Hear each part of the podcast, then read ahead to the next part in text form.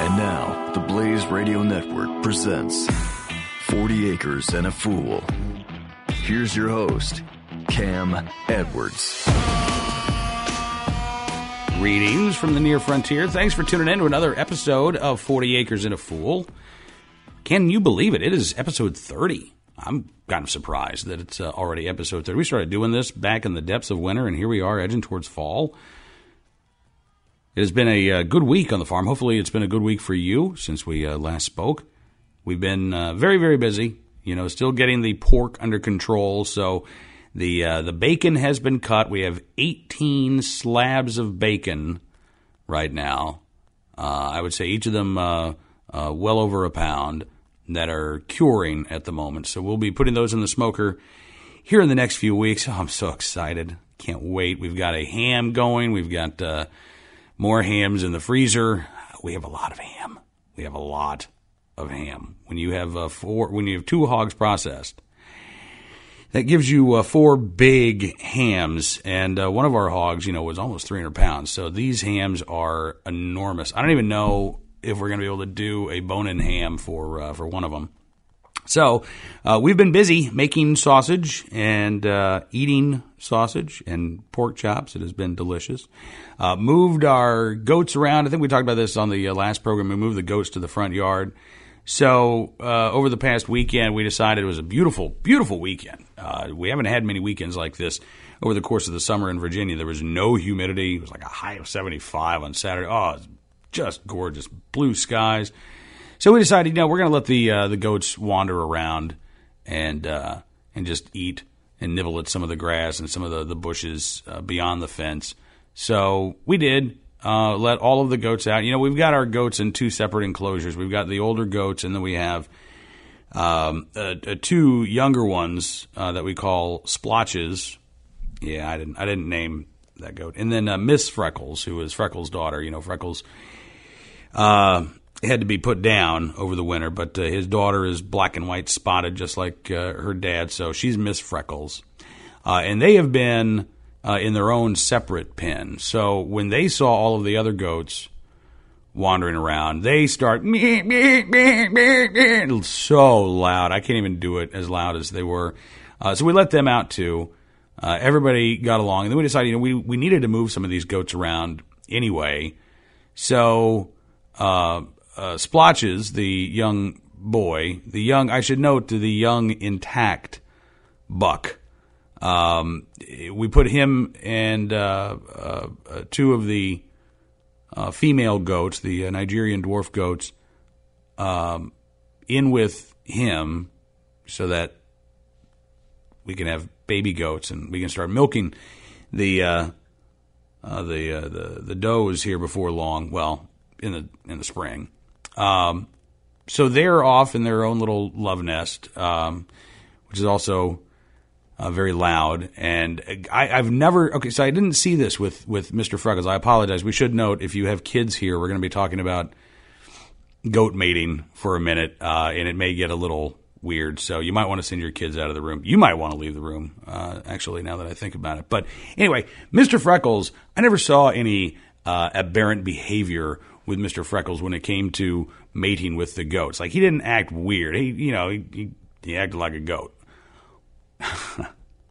this buck that we have right now is crazy. He's crazy when it comes to these goats. I mean, he's running around. His tongue is hanging out of the side of his mouth. Really, if and I I try not to anthropomorphize my animals. I really do. But if this goat were a human being, he would be the perv, you know, naked underneath the raincoat, just flashing people on the street. I mean, that's what this goat is doing. Running around, just making the weirdest noises, tongue hanging out, uh, ready to go, shall we say, um, with the uh, does who want nothing to do with him, right? They're running away. They're, get this weirdo away from me. So it was, um, yeah, it was a weird introduction. Things seem to have uh, settled down into a, a routine because it's been a couple of days. But uh, so anyway, so we put splotches in with a couple of the the older does, uh, and that meant that Miss Freckles had to go in with the uh, other critters. So you know Lola, the lamb, who's really Lola, the sheep now. Uh, and then we have Frankie, we have Fiona, and they're all F names. I know, I know. Frankie, uh, short for Francisco, Peter Francisco, who is a, a, local Revolutionary War hero. Maybe I'll talk more about uh, Peter Francisco uh, later in the show. We'll, we'll, do a little local history. Um, Fiona, Fern, who was uh, Freckles' offspring from the, the, the last season, and then I think that, I want to say there's one more in there with them, but uh, I, I, can't remember uh, at the moment um, who that might be. Anyway, it has been a uh, a period of adjustment uh, for poor Miss Freckles, who is very very small. I mean, she's a dwarf Nigerian goat, but Freckles was kind of a small uh, buck, and uh, and and her mom, Freckles, Miss Freckles' mom, kind of small too. They were Freckles was the runt, I think, of the litter. So parents smaller than usual for dwarf Nigerian goats, and uh, man, Miss Freckles is just tiny. She's she's not quite a miniature goat, um, but she's she's very undersized, and so this poor little goat is just Fiona is the alpha of the uh, the goat group. She's the one in charge. Even even Francisco, who uh, he's been fixed, he's been taken care of. Even Francisco bows down uh, to the matriarch of the herd. And Fiona has decided that um, Freckles apparently needs to know her place. Now, I don't think that Freckles has been asserting herself to say, hey, listen, I know I'm the smallest one here, but I'm in charge of this herd now. I have not seen any, any behavior like that whatsoever, but uh, Fiona has again uh, been asserting herself to let her know that uh, that she is the one in charge of that herd. So anytime I come in and I'm petting and playing with the goats, Fiona just you know barges right in, kind of chases Freckles away. Uh, first night there, she was trying to chase Freckles away from the food. That was uh, kind of problematic, but I haven't seen that uh, happen since. So the goats are all settling into their uh, their new arrangements. Uh, some are, are handling it better than others. that's that's fine. The uh, the hogs are good um, and not just tasty, uh, but the uh, American guinea hogs that we have left, Abigail Adams and her uh, offspring, are all doing well. We're getting ready to move them into some uh, fresh pasture as we get ready for the uh, fall months, and we have to build them a new winter shelter. So that's gonna the that's on the agenda for the next couple of weeks. Here it is. We have a couple of weeks, but I, I, don't want to wait until the very last minute to to make my pigs their uh, their winter home. Uh, the chickens are doing well, um, laying eggs. The uh, the fence that they're in and the chicken tunnel are still holding up well. Uh, we did have sort of an interesting experience. So a few weeks ago, uh, I think I told you the the fox had come back. We've we've not seen coyotes around in a while, and that's good. Uh, but there's been a fox hanging around, and Miss E was able to take a shot at it the last time that uh, it came in, which was probably about two weeks ago. Uh, and Miss E thought that uh, she missed. She said, you know, the, the she heard the fox go burp, and then what does the fox say, right? Uh, and then it took off, and so she just assumed, well, I, I didn't get. No, she did. She did get the fox, uh, and and we discovered this a couple of days ago because uh, there's been this kind of funky smell down in the garden and you know, I, I, actually assumed that something had died, but I thought it was kind of like a squirrel, maybe, um, or a groundhog. Uh, didn't really want to investigate it uh, too closely. Anyway, no, it was a fox. It was the fox. Uh, and we actually found the bones picked clean uh, of this fox in the uh, corner of the garden a couple of days ago. So it's actually pretty neat to see. I mean, it was kind of amazing how uh, quickly the scavengers and the bugs and everything else had just picked this uh, carcass uh, down to the bone. I mean, there's nothing left but a uh, but a skeleton of a fox. So this was a uh, this ended up turning into a science lesson uh, uh, on the farm. So we got the kids down. The kids, come on, look, look, see the fox. And my daughter was really interested by it. My youngest son was not. He was kind of grossed out by it. But my youngest daughter just thought it was really, really interesting. Oh, look, you can see the teeth, and oh, look, you can see all of the tail bones. And yeah, so it was it was it was an interesting learning experience. Uh, and I told Missy, I said, listen, you're a better shot than, uh, than you give yourself credit for. So the next time, you know, one takes off, go track it for a little bit because it might not have gone very far. So those have been the, uh, that's been the big activity, I guess, uh, making sausage, discovering a, uh, fox skeleton, uh, and, dealing with amorous goats and the, the, the goats who don't necessarily love them. That's what's been going on uh, on the 40 acres. Uh, we'll talk more on the uh, program this hour about what's going on with you. The email address, as always, is 40acrefool at gmail.com.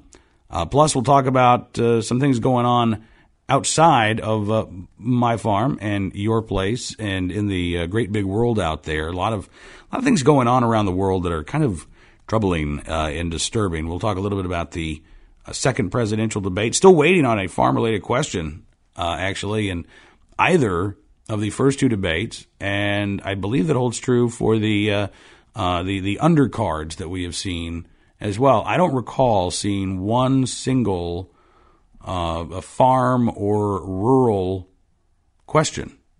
Do you? Ponder that for a moment. We'll uh, be right back with much more 40 Acres and a Fool from the Blaze Radio Network. 40 Acres and a Fool with Cam Edwards on the Blaze Radio Network.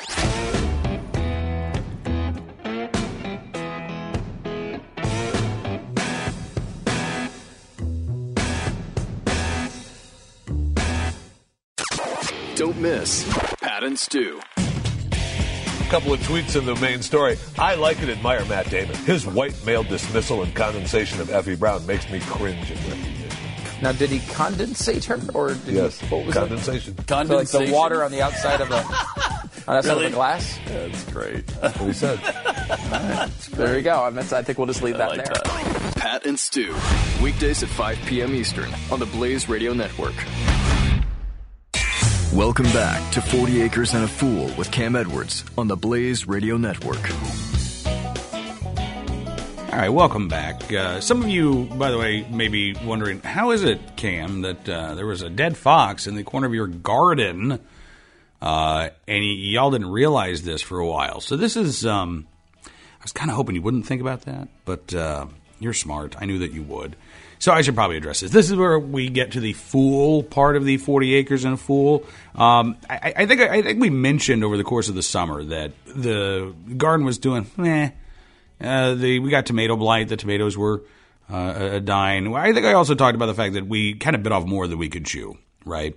Uh, we never uh, got all of the beds totally cleared out. Uh, and, and if you're new to the program, we have a garden area that is raised garden beds. I think this was a bad idea. I think, in fact, Missy and I are finally in agreement on this that this was a bad idea because we have something like 76 raised beds, not I mean, that's a lot of raised beds. We're not talking three, four, 76 different uh, raised beds. So, no, not all of them got cleared. And then as the summer went on, the some of the weeds just grew taller and taller and taller. And uh, it's kind of a jungle back there. You know, I thought about, at some point, I thought about pulling the weeds down. I'm like, you know, if nothing else, um, it's good for the pollinators, right? I mean, I could have. I'm not planting stuff there, so I could spend my time weeding the garden beds that I'm really not going to plant, or I could just call it a wildflower garden and uh, and let it go. And that's what we did, and that's where the uh, fox ended up expiring. So um, we've also decided that the the raised beds are, are, are going away. We're not going to uh, mess with the raised beds next year. We'll be uh, going ahead and tilling everything, getting it flat, getting it even. Can't grow tomatoes uh, in that uh, garden spot next year anyway because of the blight. We actually have to wait a couple of years and let the uh, the soil recover. So what the plan is now, and I'm and I'm still. I'm still hoping to change this plan. I'll be really honest with you, um, because you know, I think one of the things is that we bit off more than we could chew. Um, you know, I work, Miss E works, uh, she homeschools uh, uh, our youngest son, and you know, um, it's we're busy, and I don't know that um, I don't know that we have the time for seventy six garden beds worth of of garden to take care of, right? Much less more. Uh, but the plan right now is not to scale down, unfortunately, uh, but it is to get even bigger. So um, where the garden is now, we're going to uh, uh, put corn and beans and peas next spring. That's the uh, the plan. Uh, and then in one of the few level patches of, of ground that we have, mostly level patches of ground that we have, uh, all the way over on the other side of the house, um, kind of over by where our, uh, our pigs have been kept in the in near the front yard. Uh, we have a small grove of peach trees that uh, have never actually borne fruit. We've planted some apple trees this year, uh, and so those will be getting bigger. And there's a, a pretty good long strip of mostly level ground that uh, we are planning on turning into our garden next year. But that means, again, we're not necessarily getting smaller in size. So they don't have to use the entire garden space for uh, corn and, and beans and peas. Um, I, am really hoping that we can kind of, if not scale down, we've got to get smarter uh, about what we're doing because, you know, we love having the fresh food. Uh, it is it's awesome. I mean, it really is. When you sit down at the table, and ninety percent of of what is there uh, came from you and the things that you've grown or the animals that you've taken care of. Uh, yeah, the salt that didn't come from here. The, the pepper that didn't come from here. The, the butter is store bought, uh, but but the meat and the veggies and uh, even the herbs. Uh, you know, it's all you. You you helped make this. It, it's not that you helped cook the meal. You helped create the meal. You helped make the meal. Uh, and you know, I don't. I don't. I, I think about the organic and the GMO. I mean, I think about. I mean, I don't. I don't get caught up in it. Uh, that's not really like why I'm doing what I'm doing. Um, I want that connection, even if I couldn't exactly tell you like what the connection is to. Uh, if it, if it's to the past, if it's to the traditional way of agriculture and the traditional way that uh, we, uh, we we grew our food. Is it the connection to the food itself and, and knowing that uh, that I made this? I mean, it's, it's probably a connection on a couple of different levels, I guess. Um, but I know that I like it, and it's not that I'm. I, I you know, listen, I, I eat my meals at restaurants. Uh, I would say probably majority of the time, actually, I don't really know where my food is coming from, even now, uh, three years in. But I love those meals where I do, uh, and I would like to work more towards that. It's just a, uh, again, it's a, a matter of finding that balance and trying to do things unfoolishly, right? Trying to just be a little smarter about uh, how I'm going about doing this and how Miss E is going, how we're going about doing this because this is uh, this is our third growing season. Yeah, 2013 was our first. Uh, this is our third growing season, and while it was a good one, um, I, I feel like we are still very much uh, in, in a steep learning curve. And I don't know when that ends, honestly. Um, I, I, don't know if, you know, after you've been doing this for 10 years, all of a sudden you figure it out if, it, if it's five years. I have a suspicion that uh, Mother Nature is complicated and varied enough that uh, she constantly throws things at you, and you're never uh, someone who, who really knows it all, right? There's always something that you're learning, there's always something that you're figuring out. I just wish it wasn't so much that we're still learning and figuring out. But uh, we are having fun doing it. I will say that. And uh, actually, you know, it's it's funny. Uh, I was talking about some of the volunteers that have popped up in the garden or uh, away from the garden, the uh, tomato plants that were growing where we kept the pigs last year, and we had some pumpkins that were going, but they, they didn't really get big. They uh, the the stems died. So the pumpkins, uh, they're not even pumpkin size, really. I mean, maybe softball size. Uh, but we did find more volunteers uh, yesterday, actually, as we were wandering around uh, after dinner, taking in the uh, the beautiful sunset. Which, I mean, it just looked like the sky was on fire. It was amazing. Um, we ran across this vine that was growing up over a, a tree, and we start looking at the the vine, and it doesn't look like the the typical Virginia creeper uh, or poison ivy or anything like that. And we realize uh, Miss E spots uh, in, in in between the leaves of this vine this fruit hanging down, this spiky football looking fruit, smaller than a football, but football shaped. And it's a fruit called a jelly melon kiwano. And this was something that we had planted last year uh, in 2014 as sort of a, huh, well, this looks interesting. Let's try it. And, uh, and we didn't plant it again. The jelly melon kiwano uh, is this, like I said, kind of spiky fruit. It's green. When it turns yellow into orange, that means it's ripe and it's ready to go, and you can uh, pick it cut it in half, scoop out the uh, the inside, which is sort of like this Jello consistency, uh, and it tastes. It's supposed to taste like a cross between a banana and a lime. Um, okay, it was okay. It's a little astringent, uh, particularly if it's not really ripe yet. Uh, the riper it gets, the, the the less of that astringency goes away, and it's more of a sweeter flavor. But I never really cared for the jelly melon kiwanos, uh, and we had a lot of them to eat. So we decided not to plant them this year. But we had fed when we kind of got sick of the jelly melon kiwanos last fall. We had fed uh, some of the uh, the fruit to our chickens. Um, just tossed it out in the yard, and they went and ate it up. And apparently, uh, either it is we, this was not where we threw the jelly melon kiwano; it was where the vine was growing. So I'm assuming that uh, a couple of the seeds must have passed through the chickens, uh, and uh, or or other birds that may have uh, eaten this, and uh, that is why we have a massive jelly melon kiwano vine that has been growing uh, all summer long, unbeknownst to us. There are quite a few fruits there, and none of them are, are ready to eat yet but I'm guessing the chickens are. I, I, I have no interest in eating these again, so I'm guessing the uh, chickens are going to get even more.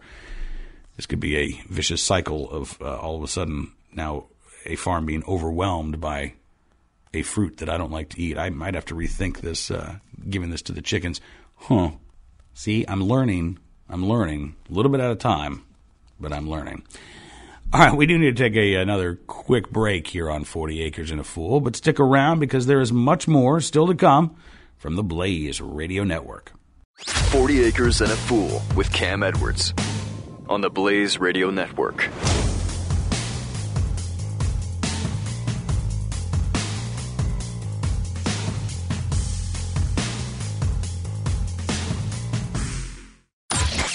Jay Severin.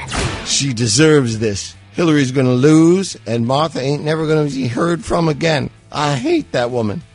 You know, I mean, the existence of a delegate derives from whom they represent, good or bad.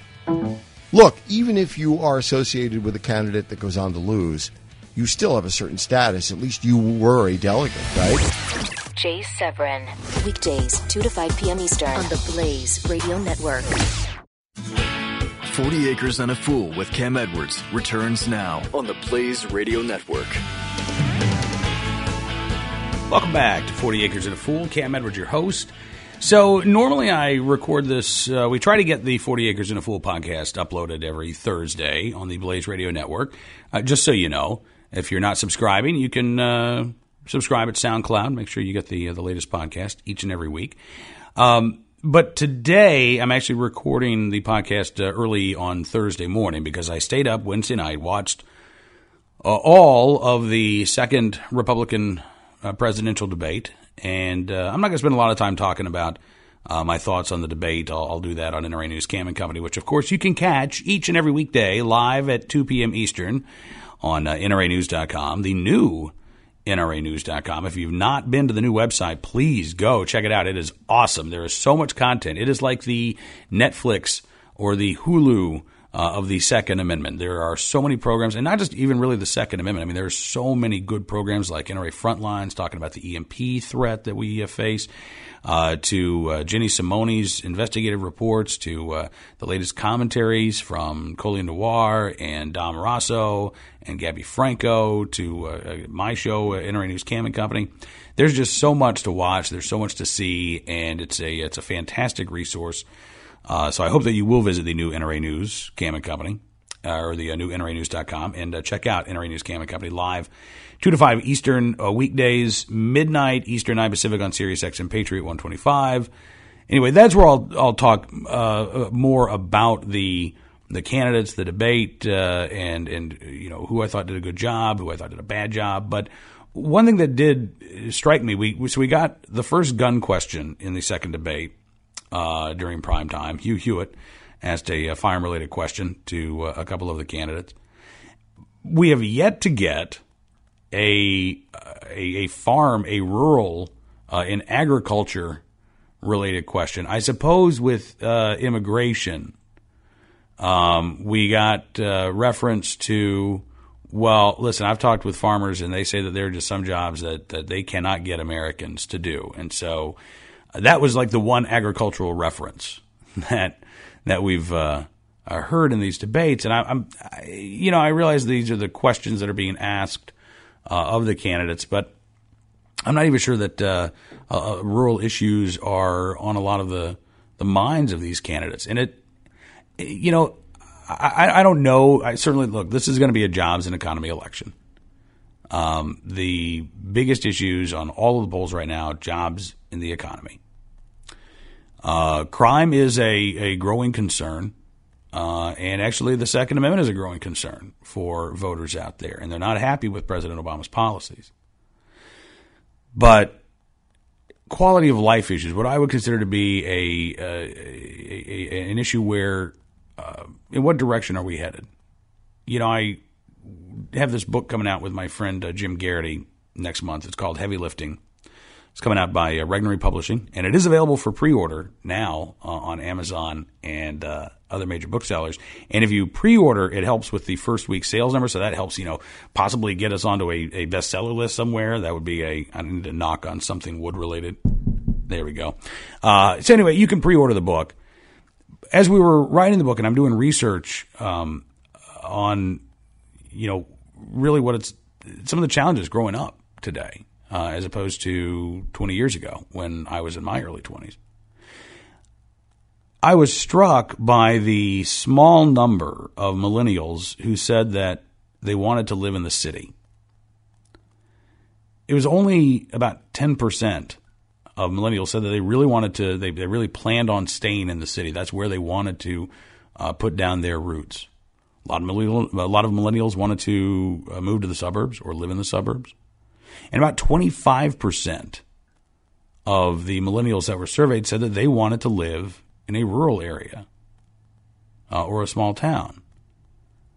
Now, that's much larger uh, than the rural population right now, right? We are a very urban uh, nation, and yet I, I, think that there is this growing desire uh, among many Americans to not have to live uh, in a big city, particularly among a lot of conservatives uh, and independents and libertarians. I think that there is a desire to not have to live in a big city, which is uh, more often than not going to be a deep blue city, right? And so we tend to cluster outside, if we can, we tend to cluster outside of the deep blue cities with all of the problems that exist within the deep blue cities. Um, but I think again that there is this uh, growing desire to even get beyond that, to to return to our small towns, to return uh, to the country. And look, maybe politicians will say, "Nah, it's not possible," or you know, this is just the uh, the way things are going to be. More and more people moving to the uh, cities. This is where the jobs are. I- am not sure that that has to be the case. Uh, honestly, I mean, it's where I, I'm, I'm struck by uh, again, we've gotten a lot of like personality questions. We've had a lot of uh, uh, specific policy questions. But one of the things that I'm curious about is uh, what does what does the 21st American century look like? Uh, and what does America look like at the midpoint of the 21st century, 35 years from now? Will small towns still be dying? Will the smallest towns be dead?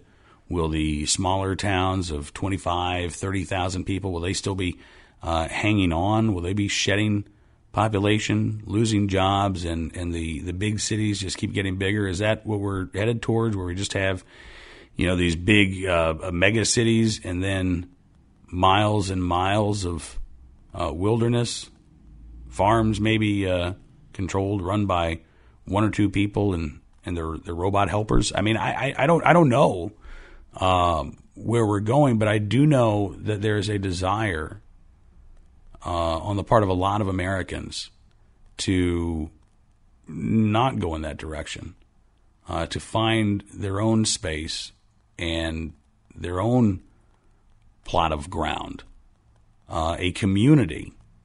And I think that that's uh, one of the things that they're really that we are really looking for uh, is that that community.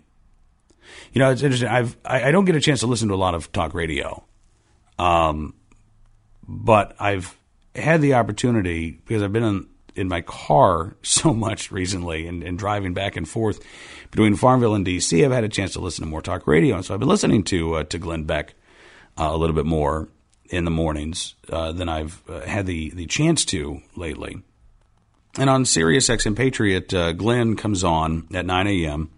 Uh, Eastern Time. The 6 to 9 host is uh, Mike Church, the, the King Dude. And I've had a chance to listen to Mike a little bit more lately, too. And I've, I've been really struck by um, both of these gentlemen and the individual ways in which they, too, are striving to connect with the community, to create uh, a community, not just of uh, sycophants or fans, right? That's in fact that's not the point at all. Um, but a, a, a deeper community. Uh, you know, Mike Church has talked a lot about uh, his spiritual growth and uh, returning to the Catholic Church. Glenn has talked about the need of uh, people of faith to come together, to, despite you know individual denominational differences, but to put those aside and to start working towards something greater than ourselves.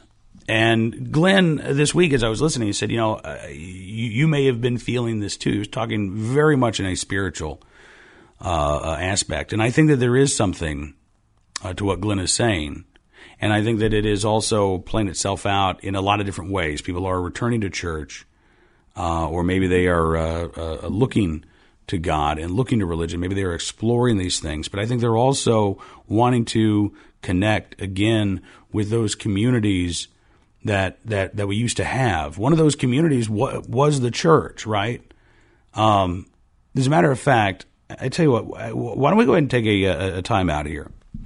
Uh, when we come back, I realize that this is completely well. It's not completely unrelated to farming because it is, you know, one of the reasons why we moved we wanted that community.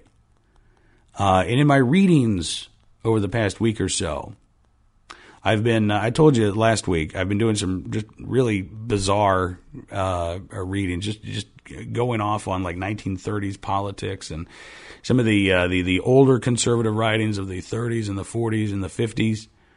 Uh, and I finished this book by uh, uh, Robert Nisbet, who, yeah, you never, I, if, if you've heard of Robert Nisbet, email me at 40 acres in a fool at gmail.com, uh, or 40 acre fool at gmail.com, excuse me. Uh, if you know who Robert Nisbet is and, uh, and you've heard of this book uh, that I'm about to describe after the quick timeout, I want to hear from you. I want to learn from you you can be my Yoda. I will I will be your Jedi apprentice.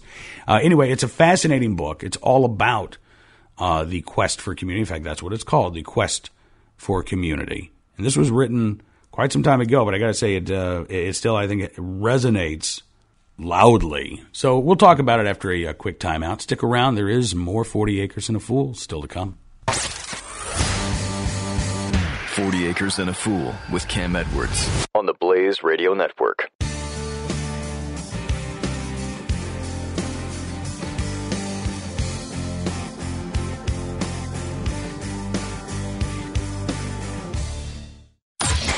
Buck Sexton. It's one thing to say Syria is not our problem. It's another thing to say Syria is not our problem, and oh, by the way, it's not even a big deal. We can do nothing, and everything's just going to get better there. That's just not true. If you say Syria is not our fight, then understand that there's going to be the migrant crisis and vast. We're not. They're not even counting the dead in the Syrian civil war anymore. Have you noticed that? Buck Sexton. Weekdays, noon to 2 p.m. Eastern on the Blaze Radio Network. 40 Acres and a Fool with Cam Edwards continues on the Blaze Radio Network. Thanks again for hanging out with us on another episode of 40 Acres and a Fool. So, we were talking uh, before the break about the desire on the part of so many Americans to to not live in big cities. Uh, the lack of um, any any real discussion about um, things like this at the presidential debate, and maybe look, maybe presidential politics is not the place to have this discussion. Uh, maybe this goes beyond the political. In fact, I think that it does go beyond the political. Andrew Breitbart said uh, politics is downstream from culture, and uh, you know politics may not be the uh, the the right tool to use um, to to talk about uh, the desires of our society and the desires of our culture, those unmet desires. Uh, the fact that a lot of us seem to be pretty unhappy uh, with the way things are, right, or with our lives, and uh, the quest for community by uh, Robert Nisbet is a, a, a really interesting look at this phenomenon. So the Quest for Community comes out in 1953. It's after World War II, um, and you know started the the, the Beat generation. Uh, and and Nisbet actually writes about the alienation that is so prevalent, and he thinks is is is growing uh, more prominent in our modern society. And he he kind of traces back. Well, where did this alienation come from? He says it's a major driving theme of uh, our society that we seem to become a, a nation of alienated individuals, uh, an island unto ourselves. And that what has been destroyed over time uh, has been not the the uh, the idea of community, but those intermediate relationships between the individual and the state. Uh, and he makes the argument that going back to uh, Rousseau and the concept of the general will, uh, and the French Revolution, putting uh, Rousseau's philosophies into practice, that the state has steadily uh, tried to destroy or um, uh, de emphasize and delegitimize those uh, intermediate communities that stand between the individual and the state. The state doesn't like those uh, intermediate communities, whether they are church, whether they are family, whether they are civic groups, whether they are uh, groups like the National Rifle Association, whether they are private academies of arts and sciences. The, the state doesn't like independence. The state, uh, according to uh, Robert Nisbet, uh, likes to have that direct relationship between the individual uh, and the state so that the state can be responsible for the well being of that individual. There are so many lines in this book that, that struck me. Uh, and this is available, by the way, as an ebook. Uh, so I, I, I, bought the ebook and I'm making notes on the, the, uh, the e margins and uh, you know, highlighting different things. But here, here's a line, for instance uh, where he's talking again about just the the the effects of this uh, alienation and this disaffection. Um, he says there's a, and again, this is 1953. There is a growing appeal of pseudo intimacy with others, a kind of pathetic dependence on the superficial symbols of friendship and association. He uh, went on to say if Hollywood provides us, both with its own life and in its pictures, with the most uh, familiar examples of this pseudo intimacy, they are assuredly not lacking in other areas of our mass culture. The craving for affection and tangible evidences of accord, which psychiatrists have declared to be so central in contemporary neurotic behavior, has a broad base in popular behavior. So let, us unpack that for a second if we can. Growing appeal of pseudo intimacy with others, a pathetic dependence on the superficial symbols of friendship and association, like, well, we're friends on Facebook, right? Or I like that. See, you have affirmation. The craving for affection and the tangible evidences of accord of, yeah, you go. I'm going to retweet you. I'm going to favorite that, which psychiatrists have declared to be so central in contemporary neurotic behavior uh, as a broad base in popular behavior. hmm See, we are, I think, craving those genuine connections. It hasn't been that long in human history uh, that we have gone from the norm being a, a, a day where you may only interact with a few people, you may interact with a dozen or more people, but you knew who they were. They knew who you were. You had known them for years. A lot of them may have been family members. Now we are able to contact and, and, and communicate with thousands of people every day. And yeah, some of them may still be friends that you've known for years and family members. Um, but a lot of them aren't.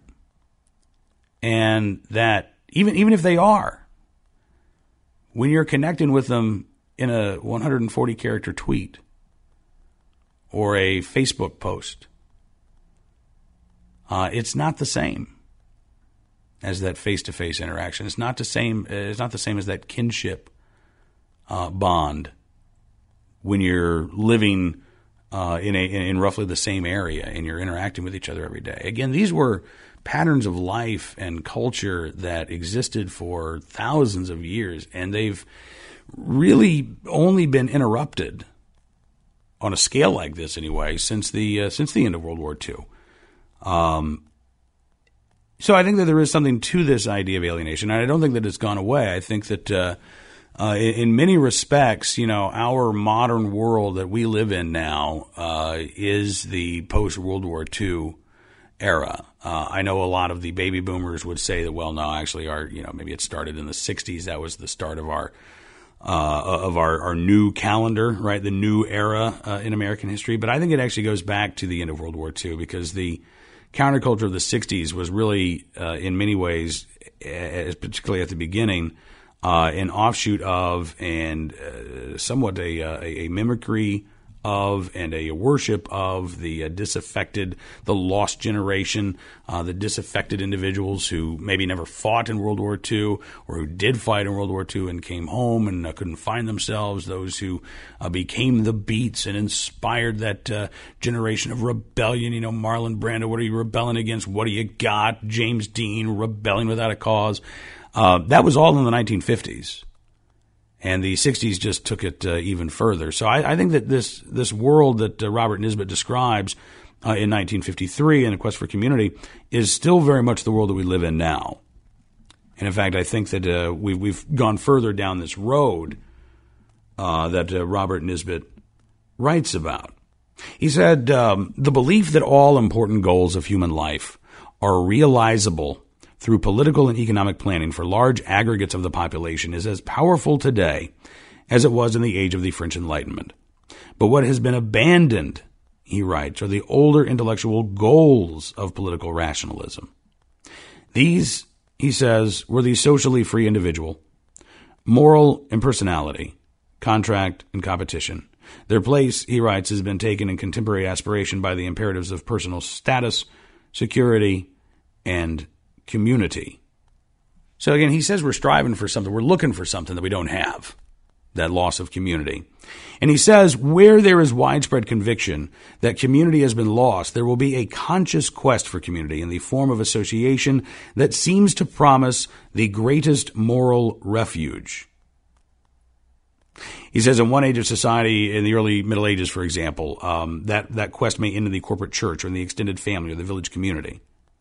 But he says in the present age, For enlarging masses of people, this same quest terminates in the political party or action group.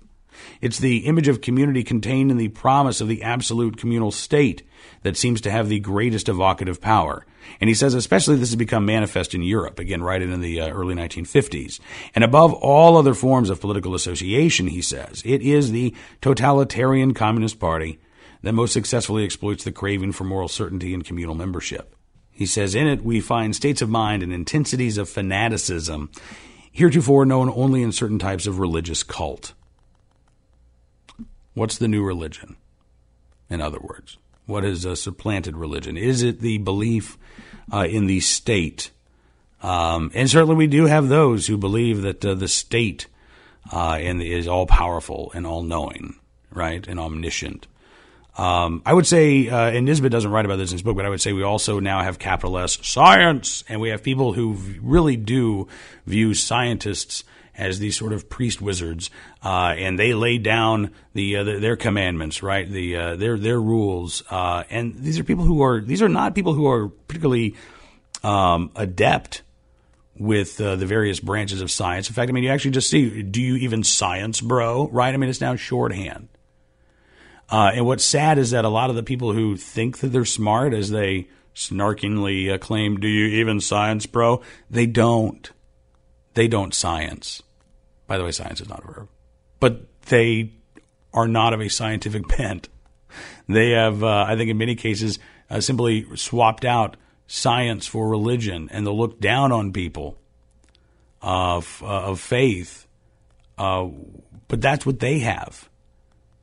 They don't have uh, the, the the real scientific mindset, which is doubt and uncertainty and, and skepticism for not just uh, points of view that, that you don't appreciate, but uh, for even your points of view. They don't have a scientific mindset. They have faith. They have belief.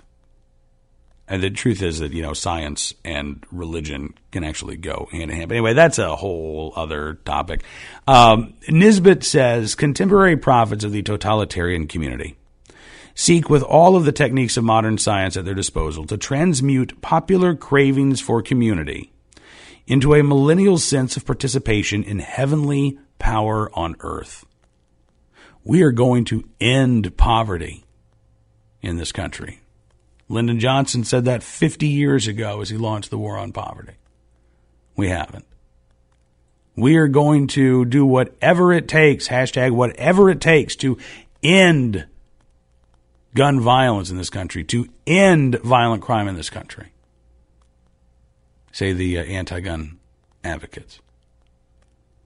When we are able to make demon rum illegal, when we are able to uh, cleanse this nation of the uh, uh devilish spirits, then we will purify this nation. We'll be a, a, a, a truly a morally upright nation, said the uh, proponents of prohibition. But the state has to be used, right? The, the state is the uh, that, that that that powerful sword uh, that is used to uh, uh, to enact these uh, desires of the people, right? that heavenly to create heaven on earth, when suffused, Nisbet writes, by popular spiritual devotions, the political party becomes more than a party.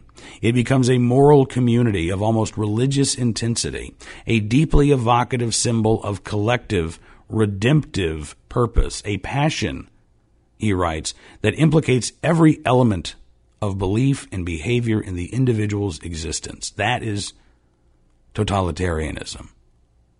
And I think that we have uh, a mindset and a movement in this country that, that does believe in totalitarianism. Um, they, of course, they would deny it. They probably wouldn't even uh, know what the word means, though, what it really means. Uh, and again, what it means is all within the state, nothing outside of the state. And that is certainly the direction that uh, that we are headed.